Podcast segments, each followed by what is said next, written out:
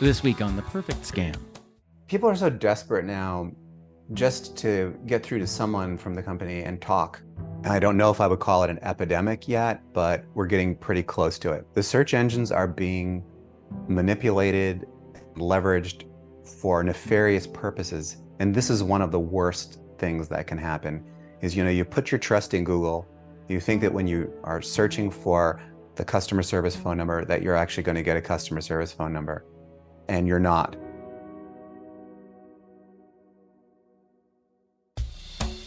Welcome back to The Perfect Scam.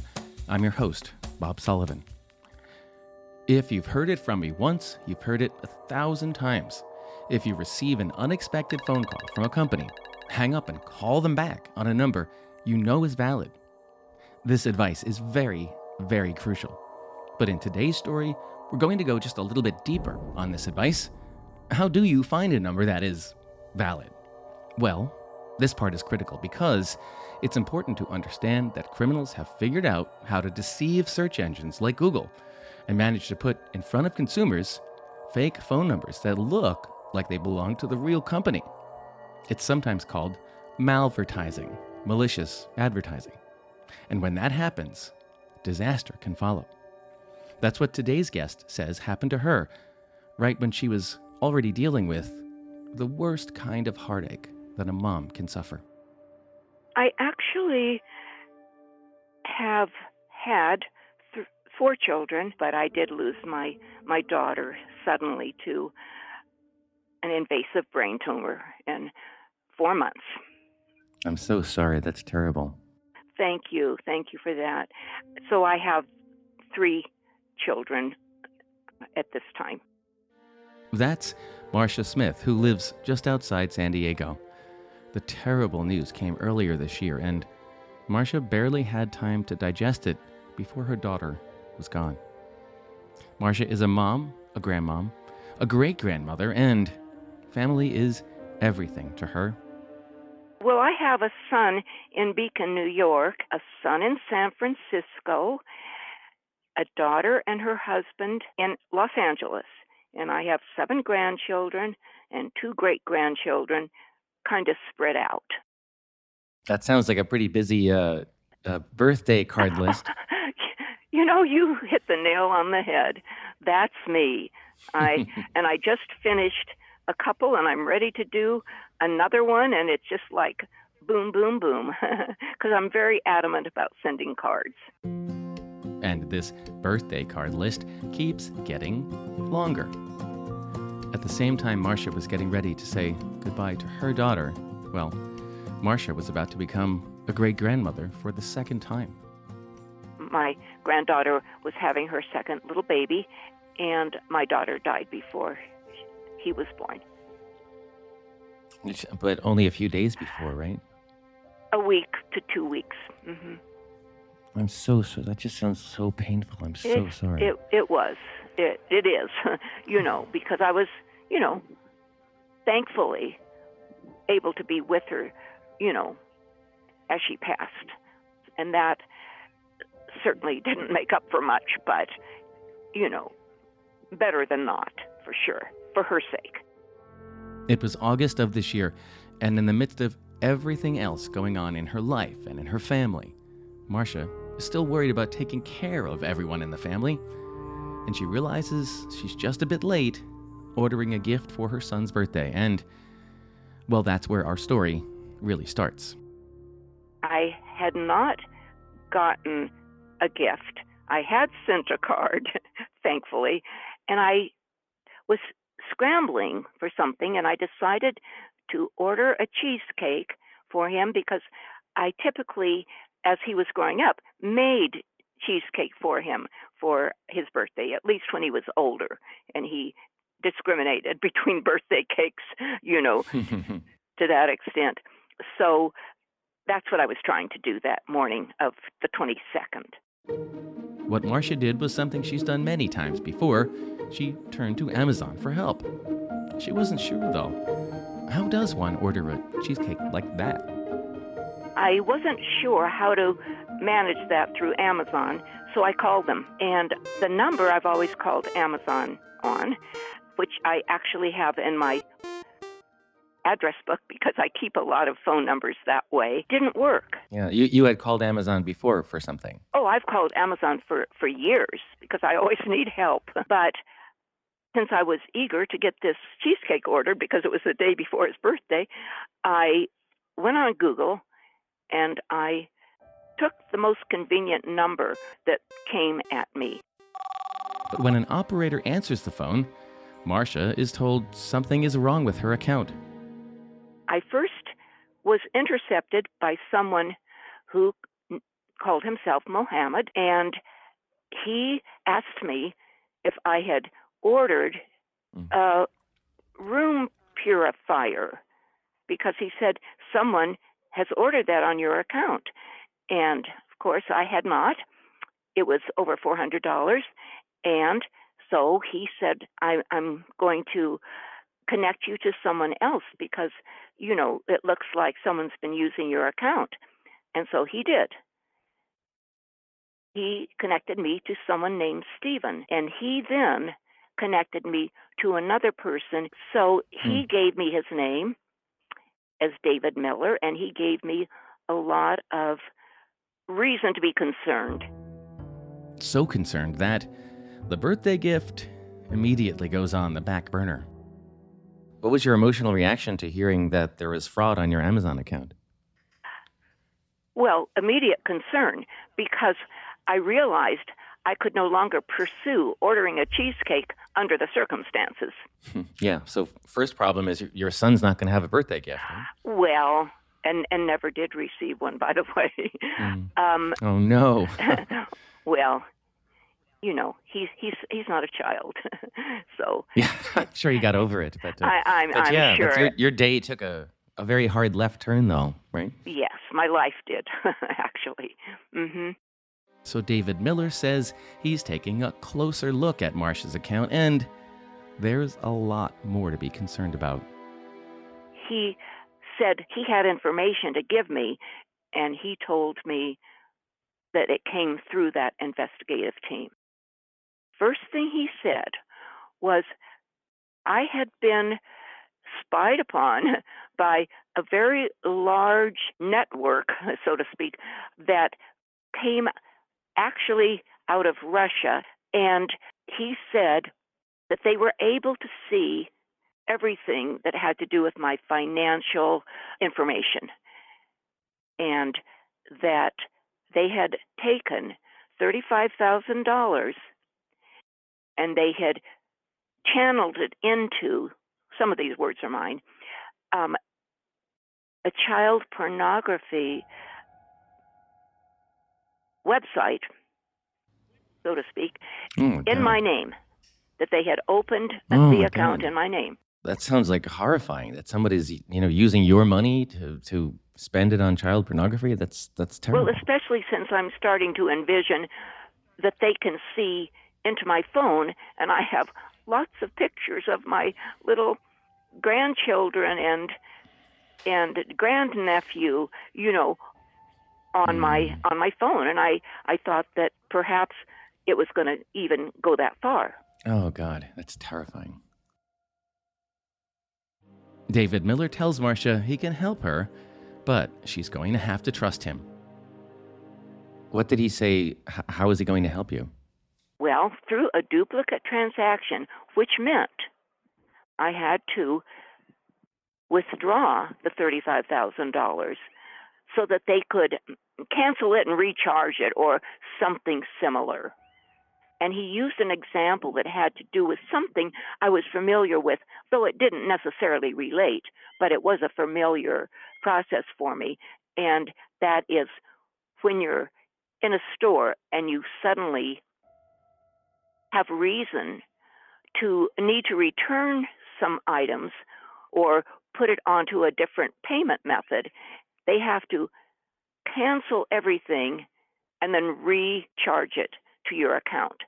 So they take all these items and they take them off and then they put them back on.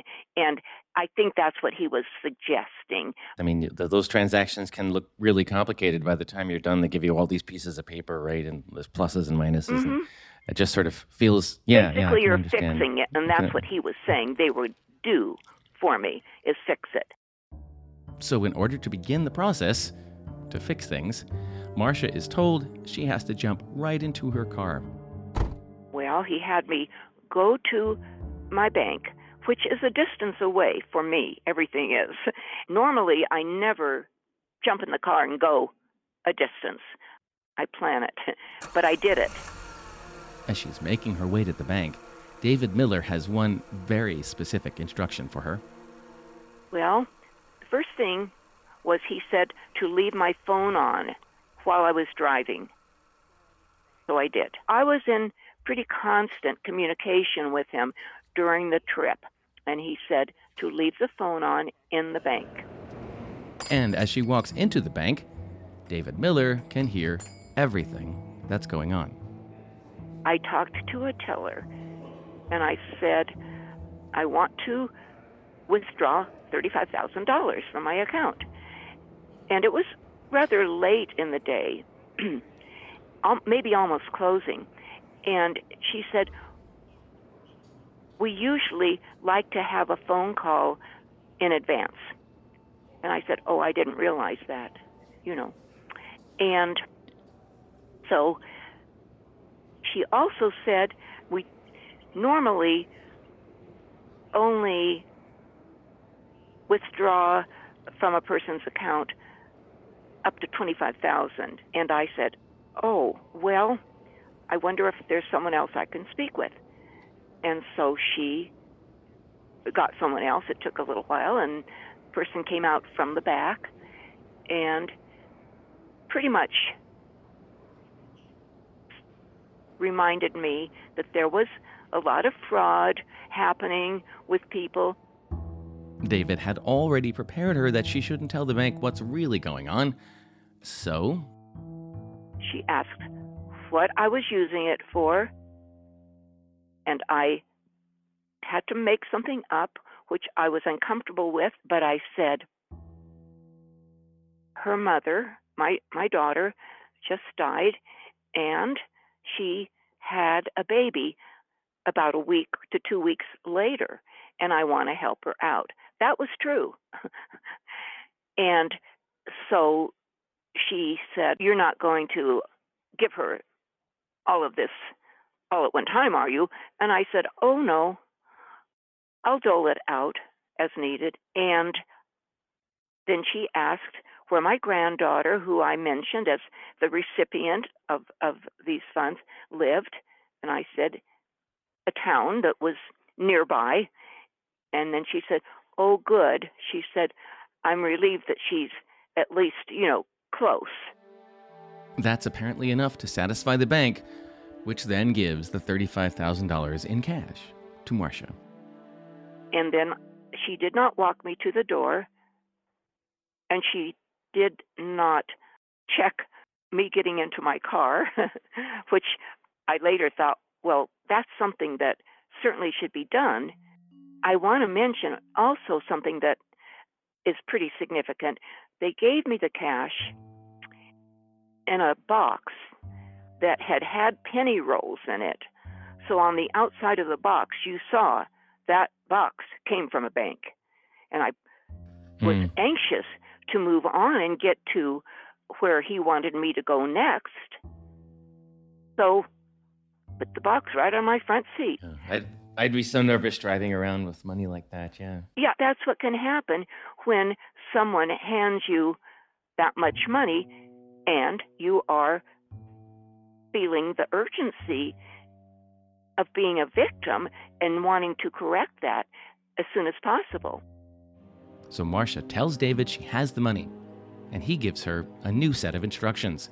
He wants Marcia to drive to a Bitcoin ATM and use the machine to transfer the money into a new account. And I was already so, well, tired, you know, emotionally tired, devastated, all of the above. And so I never heard of Bitcoin. So he said it was at Circle K. So I looked up the address, but I misinterpreted it. I went right past it, way down that very, very long street, went into a Bitcoin, wrong Bitcoin, and finally talked to him, had to keep pulling off the road, and I found myself back at the Bitcoin machine. Things don't go as planned, however. Ironically, I had my expired driver's license with me instead of my current one, which I had. So hmm. Right, he right. he tried to coach me through it. I had to keep doing it over and over and put this in and put that in and he wanted me to scan my driver's license and I didn't know how to scan anything on a Bitcoin machine. Finally, hmm. it rejected it because of my expired driver's license. Now I had to call the number. Now I had to wait for a response. That went on and on. I think I was in there for up to four hours. I probably was dealing with this oh issue. my God, I know, wow. and, And, this I is- don't stand up for a long period. I'm fine, but standing is kind of. I get restless, so I get an- more anxious Yeah, standing if I'm not moving, if I'm not active, and so I was very uncomfortable to say the least. I was looking for a place to sit on on some kind of stacked product so I could relieve myself of of some of that. In the meantime, you know, I had to wait until they got an approval because then they were going to send the request to another department.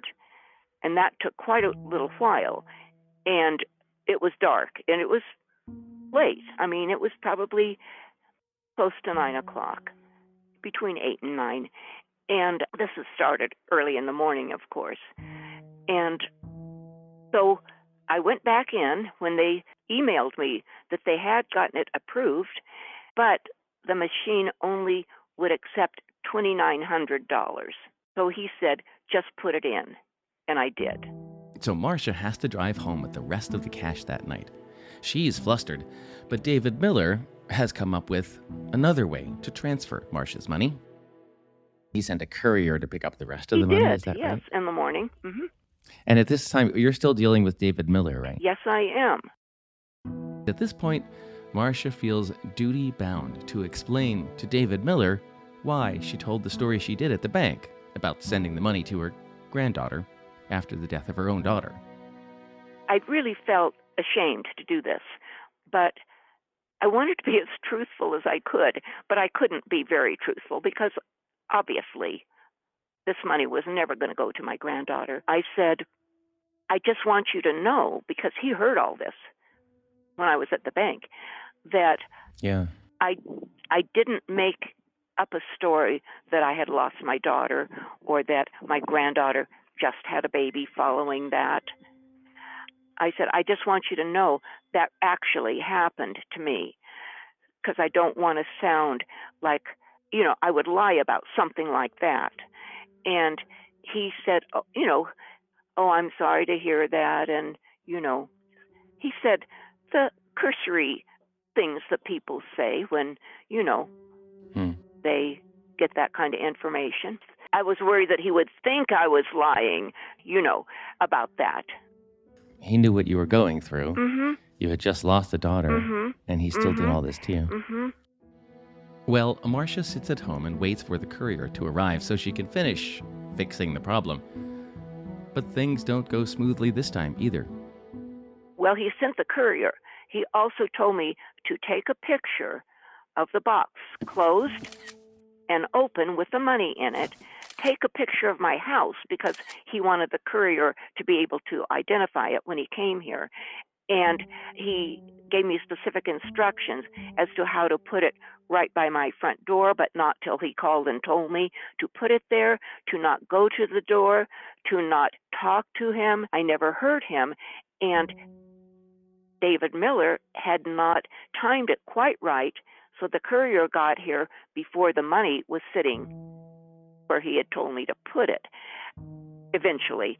And so the courier left without it, but I happened to see out of my window accidentally him drive away. So then David Miller called me and then he said, Don't worry, don't worry, I can get him back. He did. I put the money out. He came up the stairs again. I still didn't hear him. The courier, on his way, Marcia awaits instructions on how she'll get back the $35,000, but instead, she soon hears even more bad news from David Miller. Criminals are still using her bank account.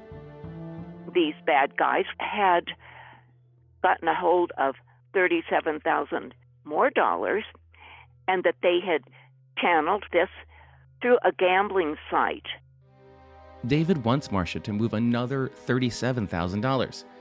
But this time, he tells her it'll be easier. She can wire the money. But he tells her to go to a different branch of the bank. Wow. And had you ever wired money like that before? No. And so I went down that day and I wired $37,000 to a bank whose address and information and name he gave me in great detail. And it was a bank in Hong Kong. The recipient had a Chinese name. So you went into the bank, and did they ask any questions when you uh, tried to initiate this wire order? They asked what it was for. Basically, they were asking why I was wiring the money to this person. And I said, and this was a suggestion that David Miller made. He was my grandson's business partner, and the money was to start a business. So the bank follows the instructions Marcia gives them and initiates the wire transfer. But she said that it was too late for the wire to go out that day. And so I went back to my car, and now David Miller wants me to take a picture of every page that she had given me of the wire transaction, my driver's license, front and back, and email them to him. And mm. I, I remember it was so hot, I was so uncomfortable, I had to move my car over to a shady place so I could concentrate and do it. And, you know, the fact that I did that and accomplished it made me feel quite smug because those things don't come naturally to me, especially under those circumstances. So I did manage to do that. I drove home that night, but I was worried about that wire going out. And so I checked, and it had gone out in the morning of the next day. But even as she calls the bank the next morning, and now it's a Friday morning, she starts to have strange feelings about all that is happening to her. Because I believe I started at some point having qualms about what had happened and the meaning of it. I think it was a culmination of things. One of the key things he said from the start don't talk to anybody about this, not your family. And I'm close with my family, and I discuss a lot of things with my family. I never told my family anything. He said, Don't call them, don't use your phone, disconnect your landline. It just came over me. But what does she do with these concerns? Who does she call? At this point, Marcia seems sure David Miller can listen in on her conversations. And I was afraid to use my phones because I thought that they had access to everything now. And by they, I mean David Miller and the investigative team. Mm. And um, so I went to my neighbor's, who's right behind me, and asked to use her phone and told her why. And she let me. That was late on Friday of the 25th. Marcia wants to call the bank, but her neighbor insists she called the police first. I talked with him. I was sort of disconcerted with his response and discouraged. So I said, you know, I'm not going to file a report now. I want to call the bank because they're going to close. And then I called the bank. So she calls the bank then, and that doesn't go well. I spoke to a total of a minimum of three people that evening. The bank took down the information in a cursory way. He then proceeded to have me speak to a third person, and I'm not sure what led to that, but fundamentally, what she was letting me know was the bank had no responsibility in the situation because I had voluntarily withdrawn my own money. And the sheriff said the same thing to me, and that didn't make me too talking with him further because he was so negative about it. So Marcia has to wait all weekend, wondering what she might possibly be able to do. But on Monday, things don't get any better. Several people at the bank tell her there's nothing they can do. One employee finally offers I guess I could let you talk to the wire recall department, and that's the first time I ever heard there was such a department. And hmm. this was Monday, I would say around 10 o'clock in the morning, when in fact, technically speaking, if they were interested, they could have done a wire recall Friday night. Right. Timing is of the essence here. That's really unfortunate. Yes. And so I did speak with Yeah. someone in the wire recall department. She did give me a number. I think the number was for the case that she was making to recall the wire. And she told me that they should have told me about that opportunity with the first phone call I made. And I, like I said, spoke with six people before I spoke to her. And it was only that last person that told me because I kept persisting because I felt uneasy that everything that was possible ha- had been done. And that's why I ended up having that wire recall person speak to me. But it's too late. By Monday, she's told the wire can't be stopped. Well, it was very frustrating to me. And furthermore, I had already dealt with the police department and two detectives prior to this. That was also frustrating because I do not feel that they were acting expediently. I had filed a particular important form for the FBI. For what end result, I'm not sure. Certainly, so far, not to my own benefit. And so, this issue with the bank was on top of disappointment with the way that law enforcement had handled it. Marcia has since filled out paperwork with everyone she can think of, but no one has been able to help.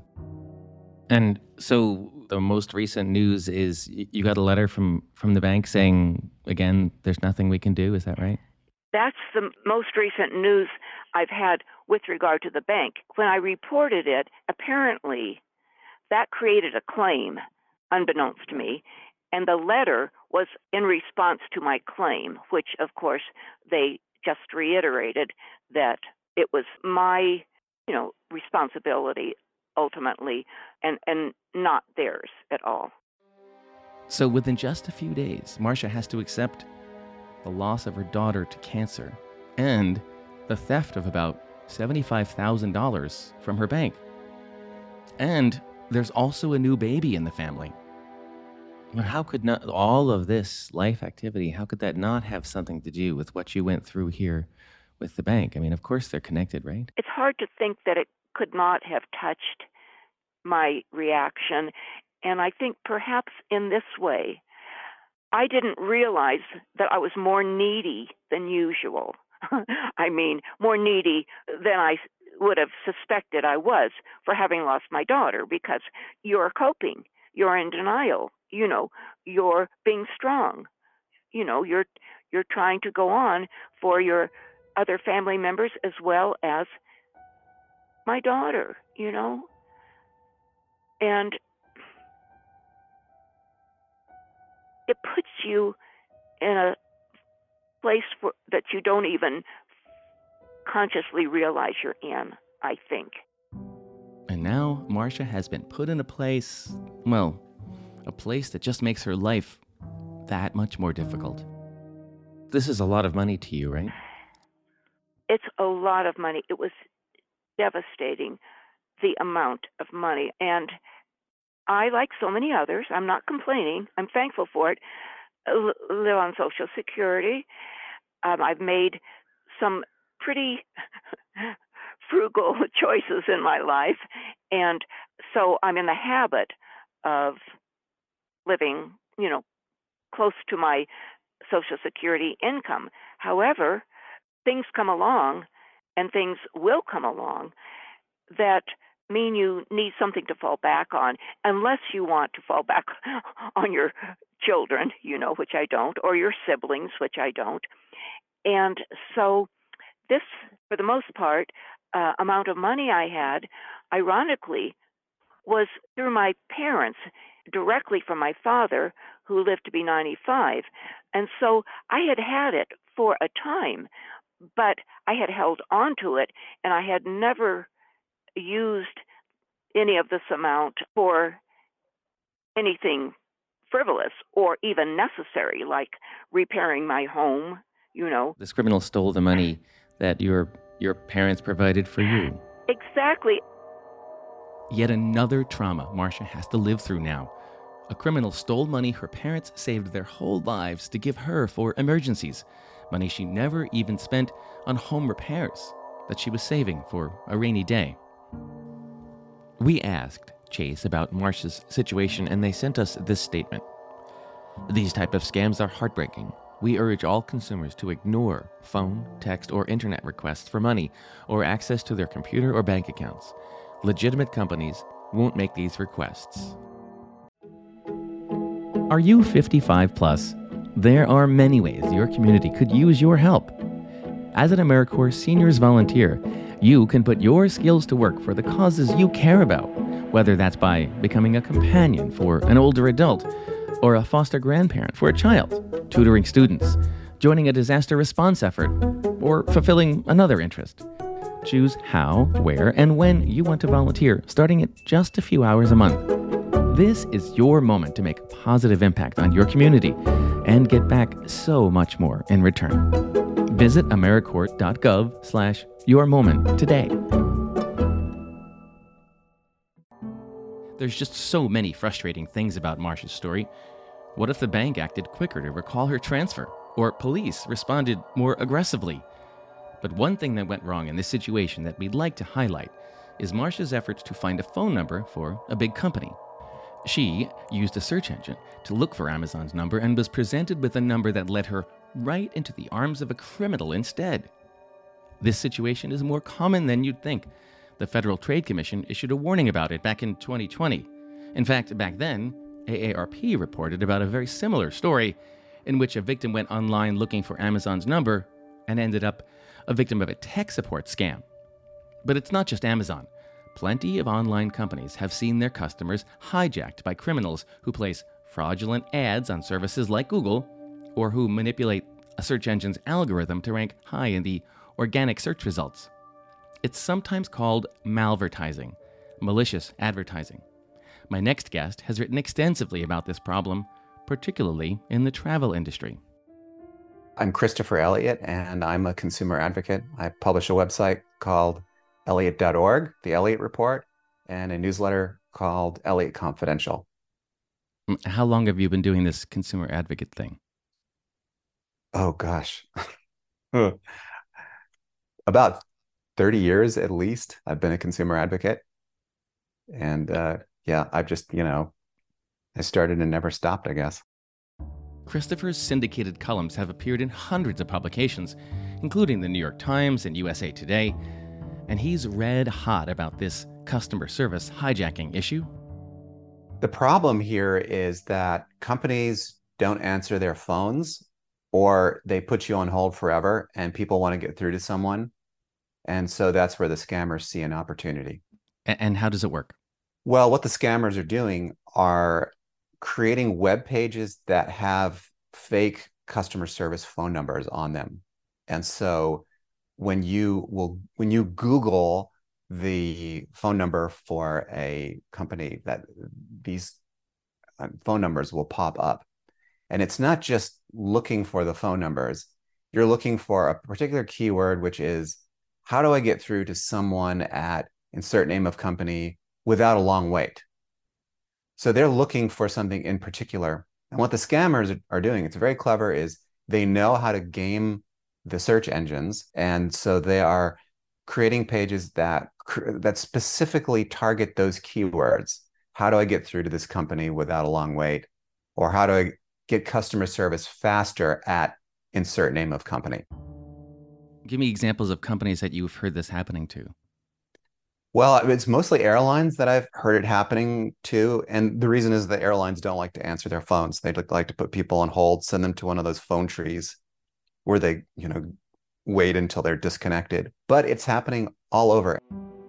And the end result can be as painful as what happened to Marcia. But how common is a story like that? How often do you hear something like that? It's too common. It's unfortunately way too common. I mean, uh, I get emails like this on a fairly regular basis. I don't know if I would call it an epidemic yet, but we're getting pretty close to it. The search engines are being manipulated, leveraged for nefarious purposes. And this is one of the worst things that can happen is you know, you put your trust in Google, you think that when you are searching for the customer service phone number that you're actually going to get a customer service phone number and you're not. These criminals know how to essentially intercept consumers who are trying to fix a problem with a large corporation, and instead they get hijacked and they get sent down this rabbit hole that eventually costs them sometimes tens of thousands of dollars, right? Oh, it costs people, eh, you know, it's not just tens of thousands of dollars. I mean, we're talking about potentially millions, even tens of millions of dollars that the scammers are taking because, you know, for each each of these cases that I've dealt with, it's been thousands of dollars that they've taken and some in some cases they've been able to keep the money. One of the reasons this scam works is because consumers who are trying to get in touch with companies are often under time pressure, frustrated, looking for an immediate answer. Think about an airline passenger who just had their flight canceled and is trying to avoid getting stuck at an airport. Criminals want you to make a, a spur of the moment decision that will benefit them. And you know, a great example of that is when you call a company and they say, oh, your credit card has been compromised. We need to act right now before more damage is done. But in the travel sphere, which is where I do a lot of my work, if you're stuck at an airport and you need customer service fast and the the airline is putting you on hold, you're going to fall for something like this because you're you're going to go and you're going to Google how do I get through to British Airways faster? And then a bogus phone number will come up and you've just been scammed. So the the I would say that scammers know that if you, you give the if you give a victim enough time to think about it, they're going to realize that this is a scam. So you want to give them as little time as possible and put the victim under as much pressure as possible so that they make a bad decision. It seems to me that we've beaten um, consumers down to the point where they they they are ready to just give up and or you know look for any alternative and and that's again that's another uh, ripe uh, that's ripe territory for criminals that's absolutely true i think people are so people are so desperate now just to get through to someone from the company and talk so what's the right way to get through to customer service well one of the things that I would say is uh, don't go online and look for uh, a customer service phone number. You know, don't go on your favorite search engine, Google, Bing, DuckDuckGo, because search engines can easily be manipulated by scammers. So instead, go directly to the company's website. I'll give you a little hack. If you are looking for a phone number and it's not immediately available, you can just go to the search engine and type the word site colon and then the URL, so apple.com, for example, and then a space and then customer service phone number. And usually, what that'll do is it, it'll tell the search engine to just search that website for that keyword. And so you know that you're you're not going outside of that website. You're just searching the company's website for a customer service phone number. That's what I would do. And you know, if you do need to go outside of a uh, the company's website because they're not providing the service that you want, go to a trusted website that lists the phone numbers of, of these companies. I think that's a really important point, but I don't want to uh, miss this point. We tell people constantly when you are, you know, have a problem with the company, you know, don't just answer a call or a text. You know, make sure you go to the company website yourself. Go to the phone number on the back of your credit card, for example. Don't just answer the call that says it's from the bank. Um, but I think most people hear that as, well, go to Google and look for the right phone number. And so I feel like like we're we're now asking an awful lot of people that we've given this sort of advice to for a long time. You know, go online and find the phone number. Well, they can't quite go online and find the phone number. Now they have to do it a particular way and remember it in the middle of this crisis. I feel like that's a, even more of a challenge for some people. Oh, it is. People should not have to do this. It's terrible that we have to give all this advice. We should be able to trust a search engine. We should be able to know that we're going to get the right phone number when we do a search. But Chris, who spends his days helping consumers resolve problems with corporations, has another piece of advice for consumers looking to reach companies. Calling isn't necessarily the best way. As I keep saying, that's really the wrong way of resolving a customer service problem. You want to stay off the phone. You want to take your time, send a message or an email so that you have a paper trail, evidence that you've contacted the company and then build on that paper trail wait for the response give the company a little bit of time.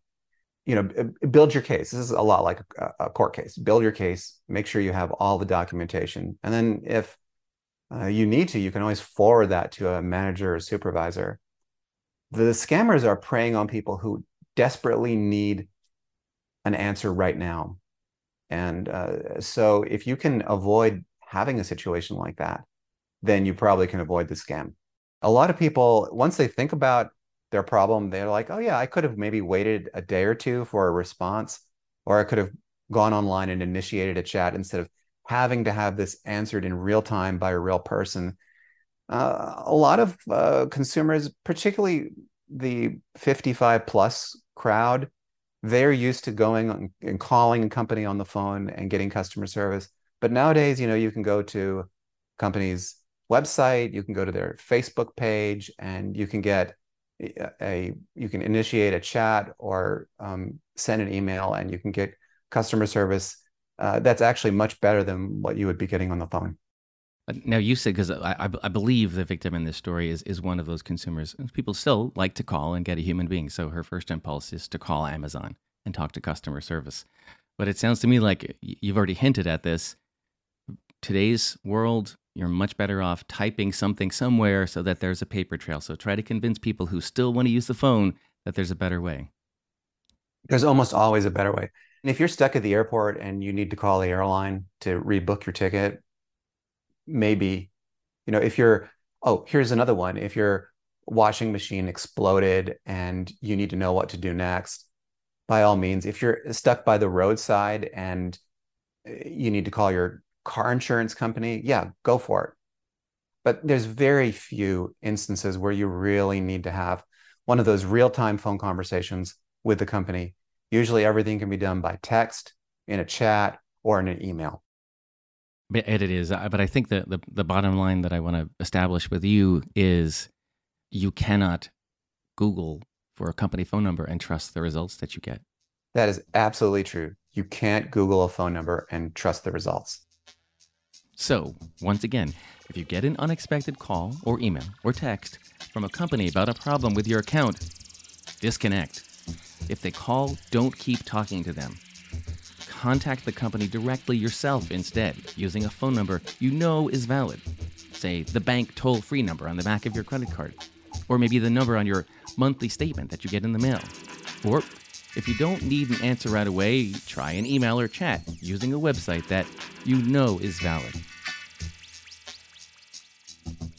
And just an extra note of gratitude for this episode. We are always thankful for the wonderful work that our volunteers do who work the phone lines at the AARP Fraud Watch Network helpline, which is 877 908 3360. They are available Monday through Friday from 8 a.m. to 8 p.m., and the work they do is wonderful. But a particular note of gratitude for this episode, which came to us through a phone call and through helpful volunteers at the Fraud Watch Network. If you have been targeted by a scam or fraud, you are not alone. Call the AARP Fraud Watch Network helpline at 877 908 3360. Their trained fraud specialists can provide you with free support and guidance on what to do next. Our email address at The Perfect Scam is The Perfect Scam Podcast at aarp.org, and we want to hear from you. If you've been the victim of a scam or you know someone who has, and you'd like us to tell their story, write to us or just send us some feedback. That address again is the Perfect Scam Podcast at aarp.org. Thank you to our team of scam busters associate producer Annalie Embry, researcher Sarah Binney, executive producer Julie Getz, and our audio engineer and sound designer Julio Gonzalez. Be sure to find us on Apple Podcasts, Spotify, or wherever you listen to podcasts. For AARP's The Perfect Scam, I'm Bob Sullivan.